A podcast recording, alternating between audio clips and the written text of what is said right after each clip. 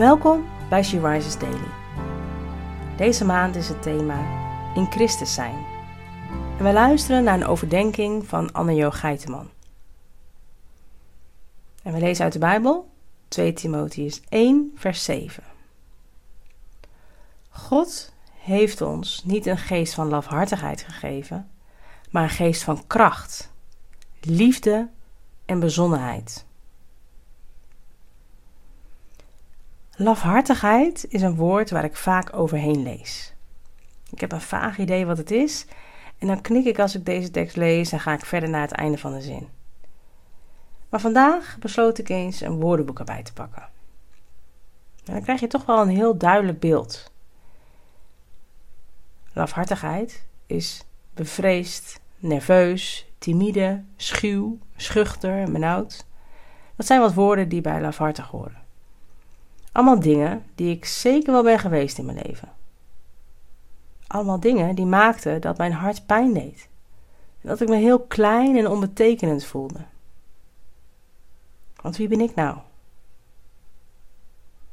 Jezus geeft ons daarop een duidelijk antwoord.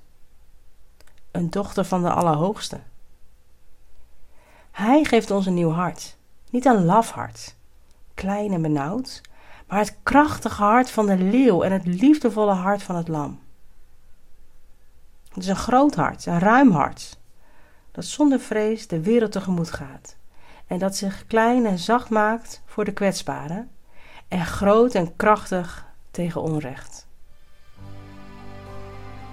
De geest geeft ons leven. Een vol en royaal, een overvloedig en rijk leven.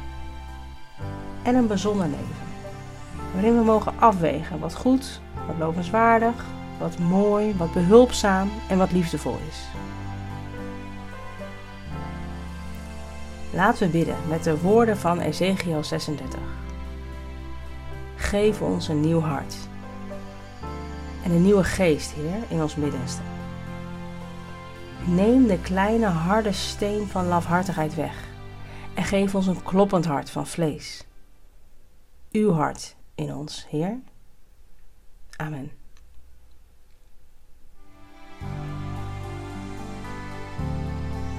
Je luisterde naar een podcast van She Rises. She Rises is een platform dat vrouwen wil aanmoedigen en inspireren om in hun christelijke identiteit te staan en van daaruit te delen met de wereld. Wil je onze missie steunen? Dan kan dat door de vindbaarheid van deze dagelijkse podcast te vergroten. Klik op volgen of abonneren op de streamingdienst waar je deze podcast luistert of laat een review achter. Alvast bedankt.